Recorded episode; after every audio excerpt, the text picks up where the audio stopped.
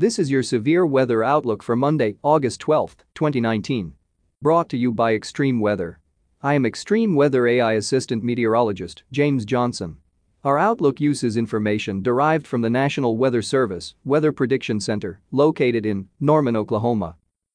And now for your severe weather forecast.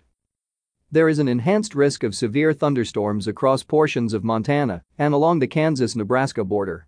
Scattered to numerous severe thunderstorms are likely across portions of the northern and central Great Plains.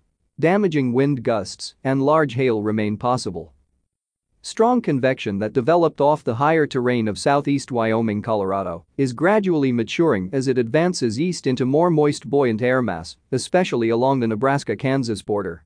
Latest diagnostic data exhibits seasonally large CAPE values with adequate shear for an upward evolving mesoscale convective system.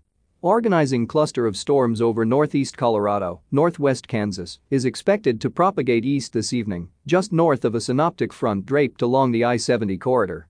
As this activity matures, damaging wind threat should increase, especially if a bow-type squall line evolves.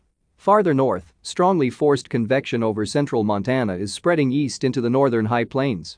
This activity is expected to remain organized, possibly evolving into a mesoscale convective system as it approaches the North Dakota border region. With LLJ expected to focus across western Dakotas tonight, a long-lived convective event seems likely. This broadcast is made possible in part by Extreme Weather. Funding for this broadcast is provided in part by our viewers and their donations. We would like to thank our viewers for their continued support of this extreme weather program. Thank you for listening and please check back often for further weather updates that may impact you and your area.